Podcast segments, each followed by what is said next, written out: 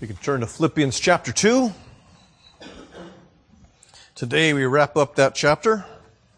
Um, the current uh, sermon schedule has us wrapping up Philippians in December. So uh, I decided not to do an Advent series this year. We're doing Philippians. We're going to finish Philippians this year. So uh, it's good. All right. 25 through 30. I have thought it necessary to send to you Epaphroditus, my brother and fellow worker and fellow soldier, and your messenger and minister to my need. Uh, for he has been longing for you all and has been distressed because you heard that he was ill. Indeed, he was ill, near to death. But God had mercy on him, and not only on him, but on me also, lest I should have sorrow upon sorrow. I am the more eager to send him, therefore, that you may rejoice at seeing him again, and that I may be less anxious. So receive him in the Lord with all joy, and honor such men. For he nearly died for the work of Christ, risking his life to complete what was lacking in your service to me. Let's pray. Father, thank you that this was written for our instruction, that we might endure and through the encouragement of the scriptures have hope. As the God of endurance and encouragement, grant that we would see Jesus, the one in whom we hope, through the scriptures this morning that the Spirit would enable us to trust in Him as He is presented to us in the Scriptures. And we ask this in His name. Amen. We live sort of in a strange time and in a strange place. Where I, when I grew up, there was gambling in one place in America. That was Vegas. And then it was Atlantic City. But now, here in Arizona, we can go all over the place and gamble. And people risk their money on the hopes of more money. But people don't only risk money. This week I was on Facebook and saw a uh, advertisement, I guess it was, or someone had put it up, a place called the Devil's Pool, which was really interesting. It overlooked Victoria Falls in Zambia. And so this is a tourist location. And during the, uh, during the summer months when the water is lower, there is this ridge of rock at the edge of the falls. And so you can dive into the pool and you can swim right up and be prevented from going over the falls and you have a bird's eye view of the falls. But still, my heart says, too great of a risk. One of our friends went to New Zealand, uh, which is the home of bungee jumping apparently, and did one of the famous bungee jumps. Maybe it was because she saw that uh, documentary on the making of The Lord of the Rings, but she went and the thought of diving off of a bridge with just a rubber band around me just does not appeal to me. That seems to be too great of a risk. This week, many of you may have heard about the man who scaled El Capitan at Yosemite State Park. And for those who don't know, it is a uh, 3,000 foot sheer cliff that he climbed without a rope, which sounds a little too risky for me. Okay? You'll notice a theme here risk. But when we look at this text, one of the things that stands out to me about this text and about this person, Epaphroditus, was risk. That he, he took risk. And so it kind of makes me think about us and is, is the gospel worth taking risks for? That's really a good question for us to start to ask. What kind of risks are worth taking for the sake of the gospel? And the first question that really comes as I, as I looked at this text is what type of person actually takes risks for the gospel? Because apparently not everybody takes risks for the gospel. Paul says here, beginning off, that it is, he thinks it's necessary for him to send Epaphroditus to them most likely bearing this letter from Paul and Timothy to the Philippians. In other words, Paul can't wait until Timothy can go see them. Paul is going to send this with this guy named Epaphroditus, about whom we know very little, because this is the only place in the scriptures where Epaphroditus is mentioned. However, it is significant that he's mentioned here in chapter 2.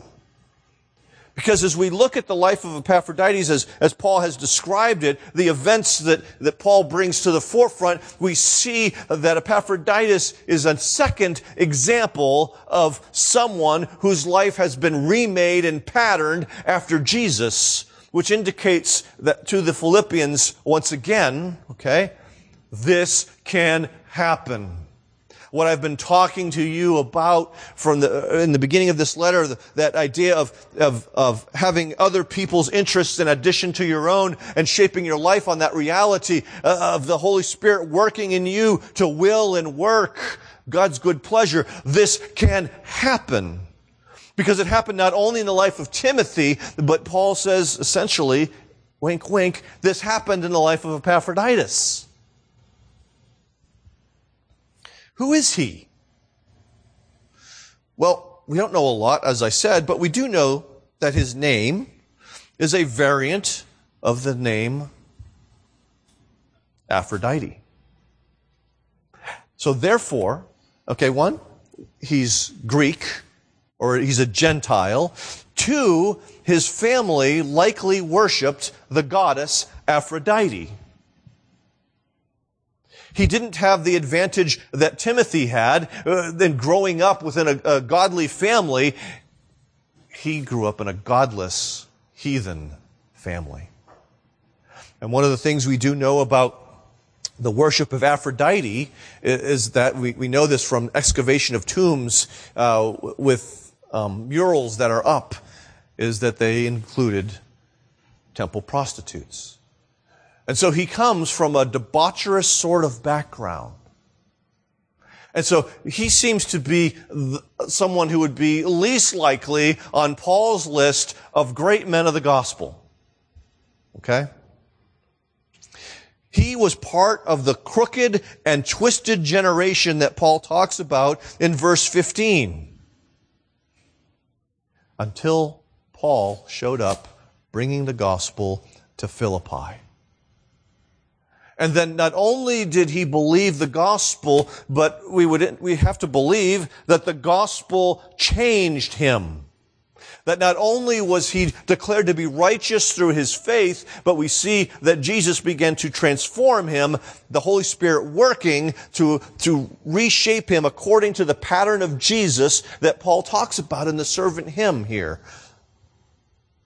such to such a degree that when Paul describes this man, he calls him my brother and fellow worker and fellow soldier. Such was the impact of the gospel of Jesus Christ upon this particular person that Paul could say these things with a straight face and the people who received the letter would believe them because they knew Epaphroditus. They wouldn't hear that and go, who's he talking about? They would remember their brother who once was amongst them and would remember that, yes, this is true about him. He has a status. He is Paul's brother. His relationship to Paul was a little different than that of Timothy's. Remember Timothy, and you know, he, he worked like a son with his father with Paul, but we see a different, a different sort of relationship, almost a peer-to-peer relationship of Epaphroditus to Paul. They're brothers. Uh, they, they've both been adopted through Jesus Christ because of the gospel, because of Jesus bearing our sins and giving us his obedience. But there, we see in this term not only their family, but the idea of connectedness, an intimacy of relationship. I have two adopted sons. They're brothers. And they act like it. and usually it's good. Paul recognized this man as his brother. He did not kind of say, well, he's a Gentile who's saved by the skin of his teeth. No, he's my brother, though I am a Jew who has come to full faith in the Messiah. These two brothers worked with one another. It was not one working for the other, but Paul saw this man as basically his co-worker. Not someone that, whom he lorded it over because, you know, Paul's the apostle who's this Epaphroditus sort of guy. There was an equality in their service, uh, quite unlike what we saw, if we remember back in the Old Testament in Genesis, Joseph and his brothers, where Joseph told his brothers what to do. Here, the brotherly tie resulted in, in peers working together, not one under the other. But not only were they brothers, not only were they fellow workers, but they also soldiered together. And so uh, here they are in the midst of conflict. Uh, Paul, again, is in prison because he believes that Jesus is the resurrected Messiah. And Epaphroditus joins him in this context. Now, he's not in prison himself, uh, but he's not afraid to be associated with Paul. He's not afraid to work with Paul. He has entered the fray with Paul. Paul says something similar in 2 Timothy chapter 2. He encourages Timothy, who at times could be timid, to share in suffering as a good soldier of Christ Jesus. Paul understood ministry as engaging in conflict. Uh, not between nations, not between tribes, not any of that, not with weapons, but a conflict between religions that is worked out in the realm of truth The author of Hebrews, in a similar context, mentions that we are not of those who shrink back and are destroyed, but those who have faith and preserve their souls. And so faith meant that Epaphroditus, as well as, as Paul and Timothy, did not shrink back from the, the dangers that were presented to them because they believed that Jesus was Lord, but rather they engaged those conflicts and pressed on because their faith made them courageous in the midst of danger. And so ministry takes place in this context of spiritual co- conflict. There's danger to be had if you're serious about bringing the good news of Jesus Christ to other people. And so be prepared for trouble. Anticipate the reality, but that doesn't mean you shrink back from it, but you press, in a sense, into it. And so we see a quick picture of Epaphroditus as a man who is mature in his faith, who is engaged in ministry, and, and is willing to take risks for the king that he loves. We see this in that reading that we had from 2 Samuel of the three mighty men. Why did they go to the well in Bethlehem? Was it because their king ordered them or that they loved their king? It was because they loved their king, they were willing to enter into conflict on his behalf to meet his needs. And they were honored for their sacrifice, for their risk. What we see in Epaphroditus, just as we saw uh, again in, in the life of Timothy, is that Epaphroditus reflects the pattern of Jesus who entered into a crooked and twisted world in order to serve, even if it meant his death. And for Jesus, it did mean his death so that our sins could be forgiven. But for Epaphroditus, it would possibly mean his death so others could be forgiven. Not by his sacrifice, but because, of course, of the telling of the sacrifice of Jesus. Now, Paul continues his brief description of this man because they knew him. He was your messenger or apostle, not in the technical sense, but in the general sense, the one who was sent by them to Paul to minister in a priestly sense. That word is often used uh, in priestly activity to Paul's need. In other words, they, the Philippian church, sent Epaphroditus to Rome. Do you remember? This is not a flight. This was a hard journey in that day and time. They sent him to Rome in order to minister to Paul, to serve Paul. As a prisoner, he is dependent upon others to provide for his physical needs. They were, uh, you had a cot, but you didn't have your three squares, right? Someone had to provide you with food. And so here comes Epaphroditus with a gift for Paul so that he has food and other necessary provisions while he's being held in time uh, for his trial. Okay? He brought Paul, he was part of the team that brought Paul this financial gift because recognizing um, most likely what we see in 2 Corinthians 8 is true here uh, as well. And in 2 Corinthians 8, we see that a group of men went from, was going to go from Corinth to Jerusalem to bring the gift. You didn't want to trust it to one man for two reasons. One was accountability, and two was safety. I mean, do you really want to send a man on a journey um, like that with no protection for that length of of time with thousands of dollars, so to speak. You wouldn't do that. And so, uh, most likely Epaphroditus was not the only one who traveled from Philippi to Rome uh, for Paul. Okay? But there's also a question of when he got there, because there's also the, the, he provided what lacked in their offering. Was he intended to stay and work so that he could provide for his own needs as well as for provide for the needs of Paul while he's in prison. And so it's very likely that Epaphroditus not only went to Rome with a gift, but Epaphroditus himself was part of the gift. That he would ply his trade and that he would continue the ongoing support of Paul while he waited for his trial. And so Paul is not sending him back because he's useless.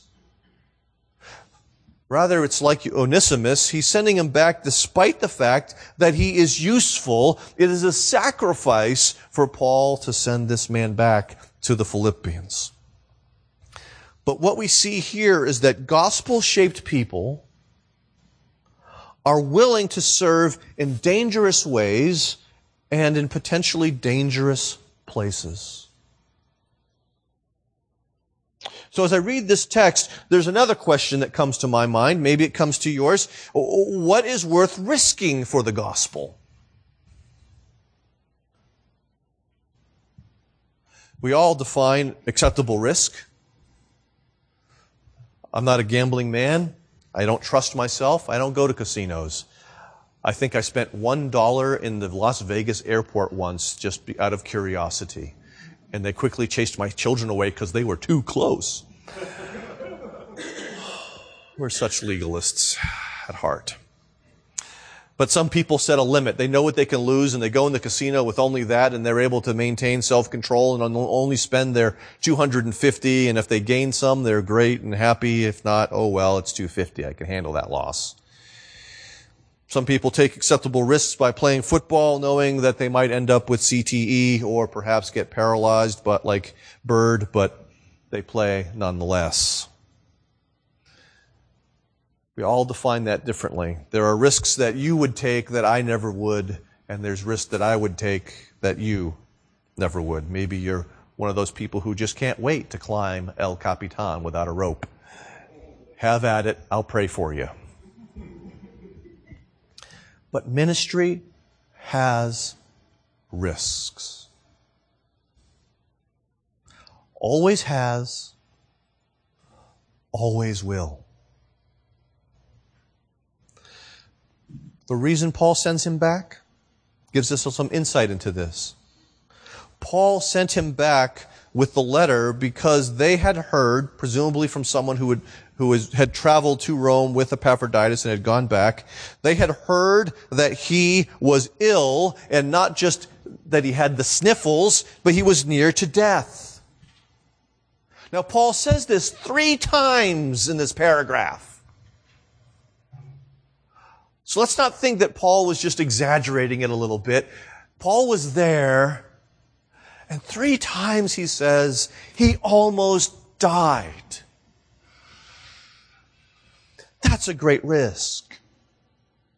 He risked his life. Not $250. Okay. Not a broken leg. He risked his life. We're not sure exactly when he got sick. Some people think it was on the journey to Rome. Some think it was after he got there. Uh, but presumably, as I mentioned, a companion uh, likely returned and had told the, the church back in Philippi. And, and, and notice this though. Epaphroditus was distressed.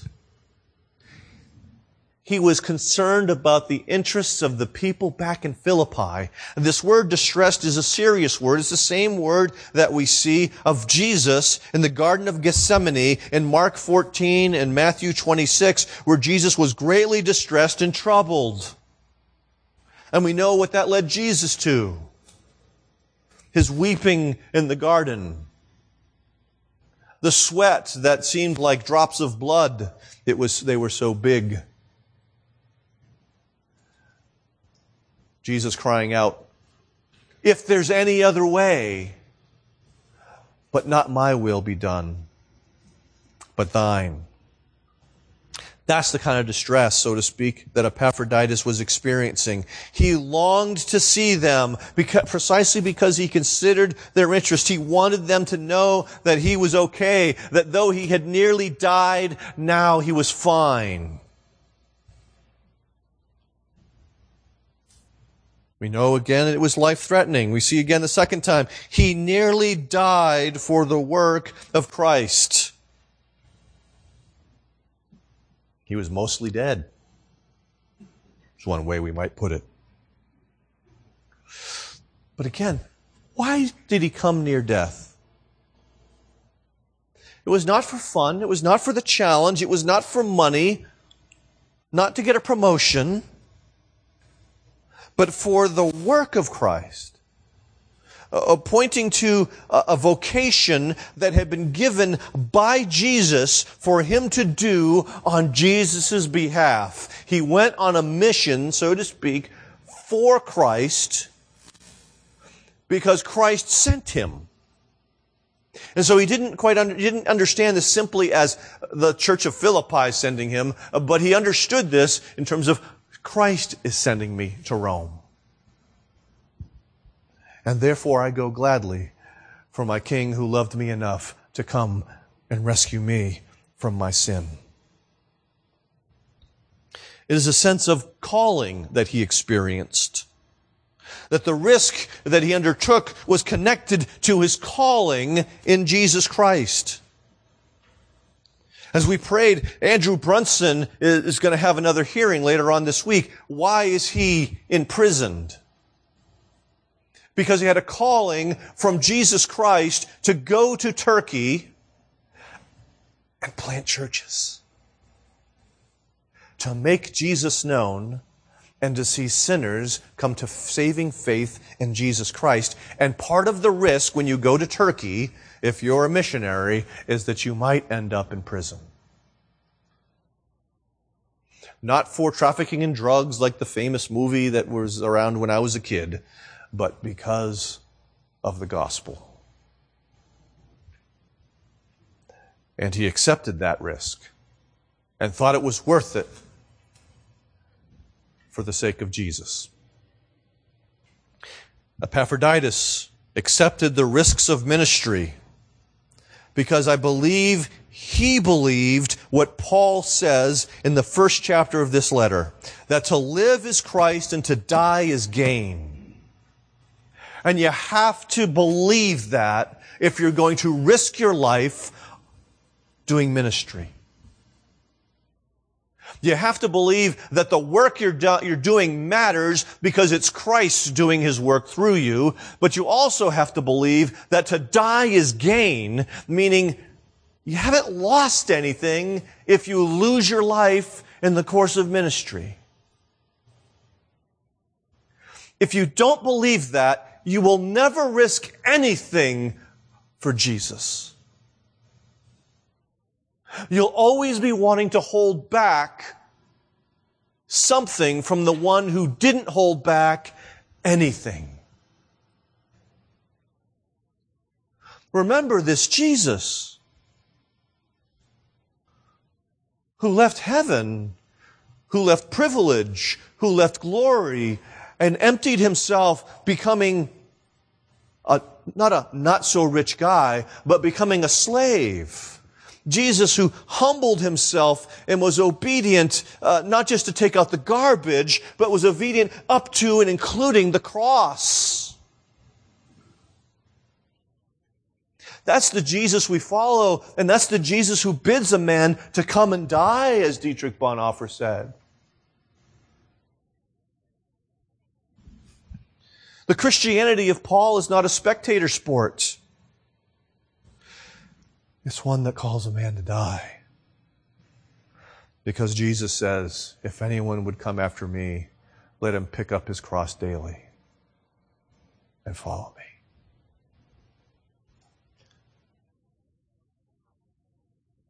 We see it's not only in the life of Epaphroditus, not only in the life of Paul, but we see in Romans 16, he says, uh, greet Prisca and Aquila, my fellow workers in Christ, who risked their necks for my life. You know, I don't know how many times I've read Romans 16 and that never caught my attention.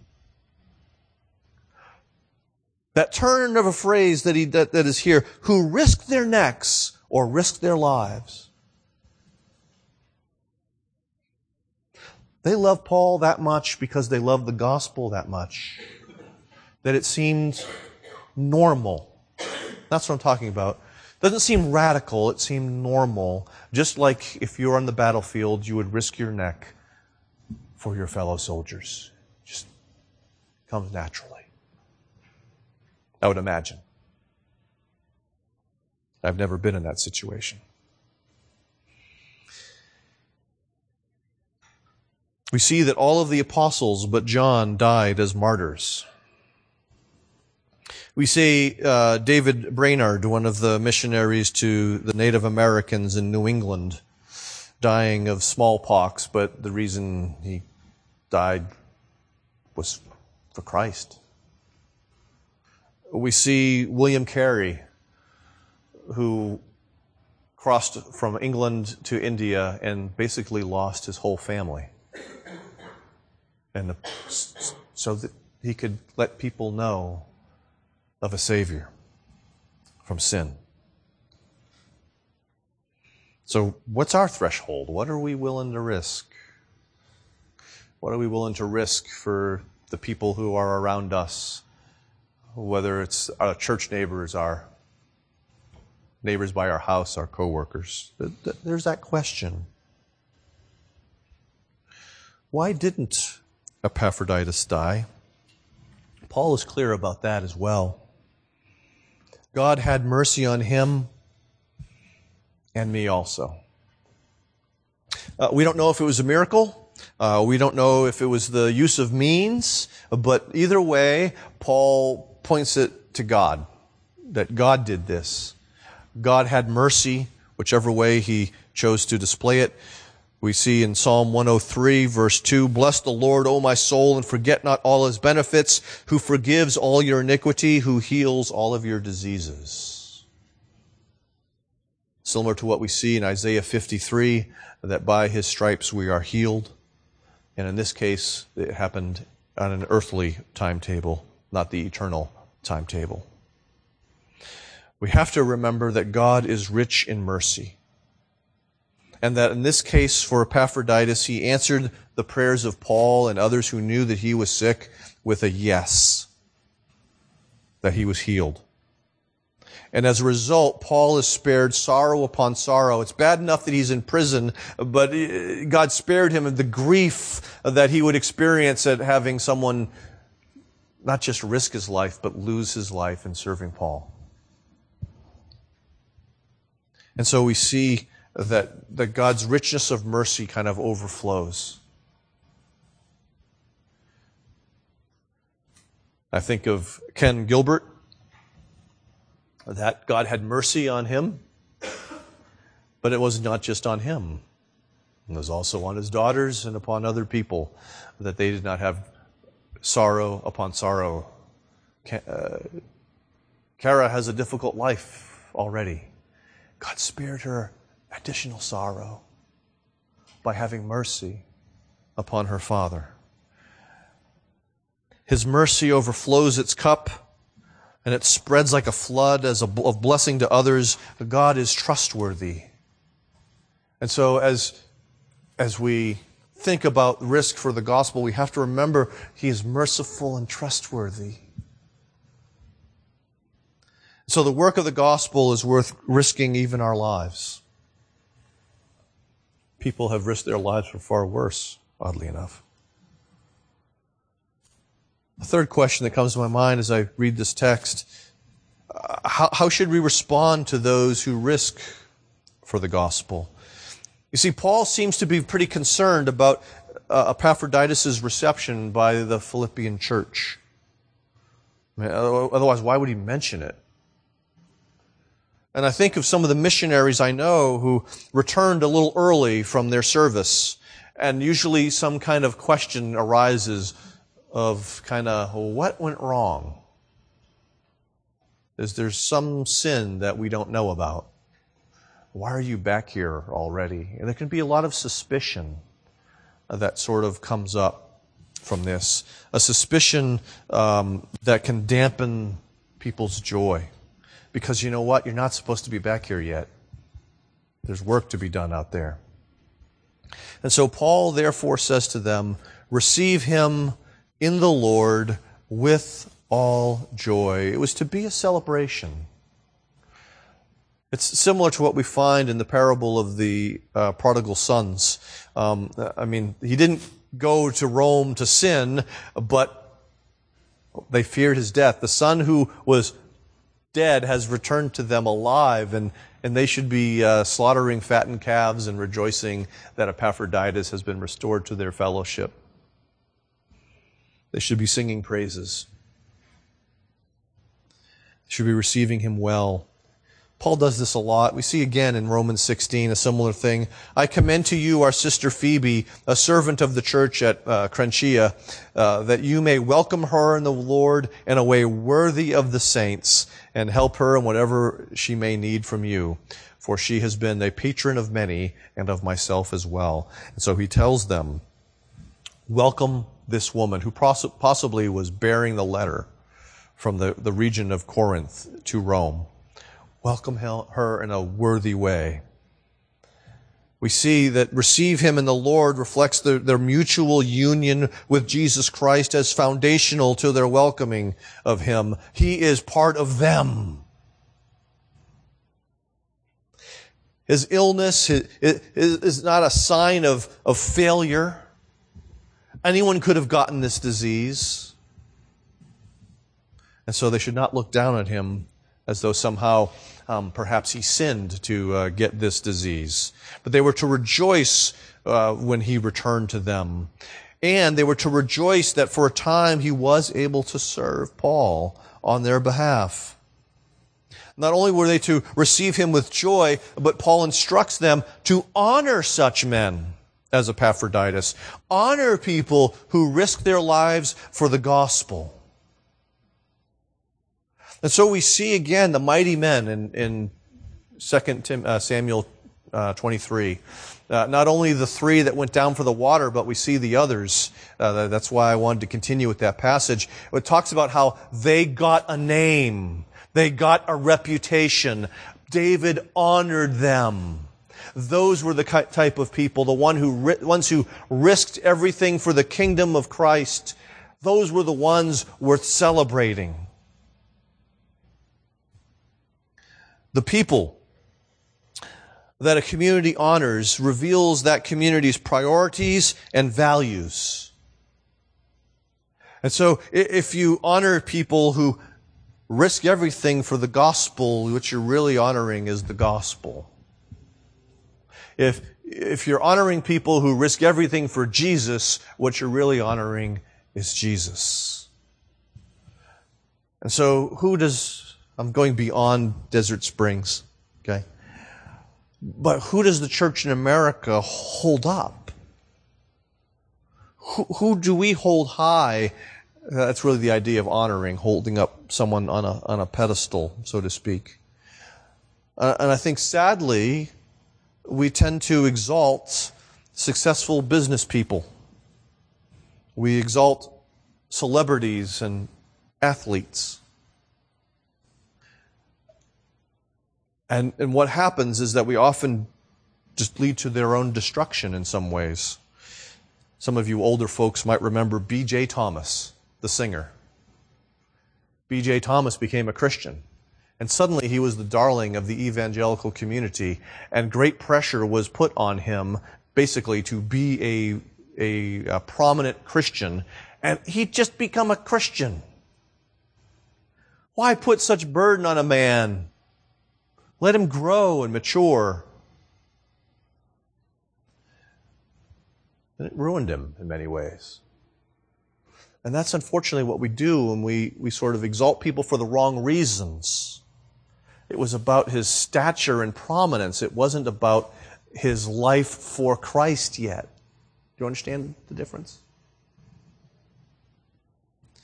And so we, we, are to honor people who live according to this pattern that, G, that Paul lays out for us, uh, that Jesus lived, and Paul lived too, so that we're actually honoring Jesus. And that those are the people that Jesus uses to enrich the lives of those around them. They're, they're not trophies for us to kind of, you know, applaud ourselves over. And so as we think about all of this, what we, I think, end up seeing is that Jesus makes us people who are willing to risk all for the gospel through the gospel. That's really what is laid out here. And so, as we consider Epaphroditus, we need to keep a few things in mind. One of which is that a debaucherous background doesn't mean that you can't be a mature Christian. Never use your past as an excuse for the reason why you're not a mature Christian. The gospel changes real people who have committed real sins. And a lot of you grew up in the church. And it's easy for those who grow up in the church to forget that. Those of us who didn't grow up in the church uh, oftentimes don't have to forget that. I mean, we, we can't forget that because that's us. we did a lot of bad things.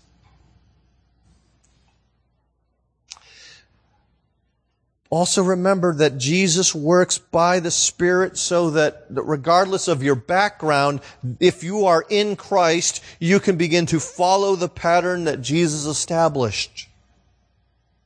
You can be godly. You can love others well. You can consider their needs and interests because God is at work in you to will and work according to that purpose revealed in His scriptures.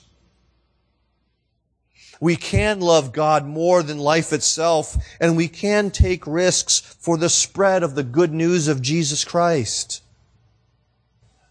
And so in order to do that, first we partner with Jesus by faith in Jesus as our Savior.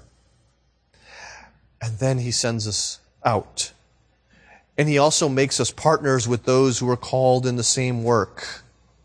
So honor people who give selflessly despite the danger that they might experience. Because Christians are not people who avoid risks, but they are people who take particular risks for the right person and the right reason, and that person is Jesus, and that reason is his gospel. Let's pray. Father, in a sense, this is uh, can often strike us as something radical, but it's not intended to be. It's supposed to be situation normal. That whether we're like Epaphroditus and go or not, it really isn't the issue. It's really an issue of of are we sacrificial now? Are we willing to take risks in the places you have put us? And we ask that your Spirit would be at work in us so that we would um, take risks in the places you have put us and the people that you've put us next to. Continue to make us like Jesus, to recreate us in his image, to the praise of your glorious grace. Amen.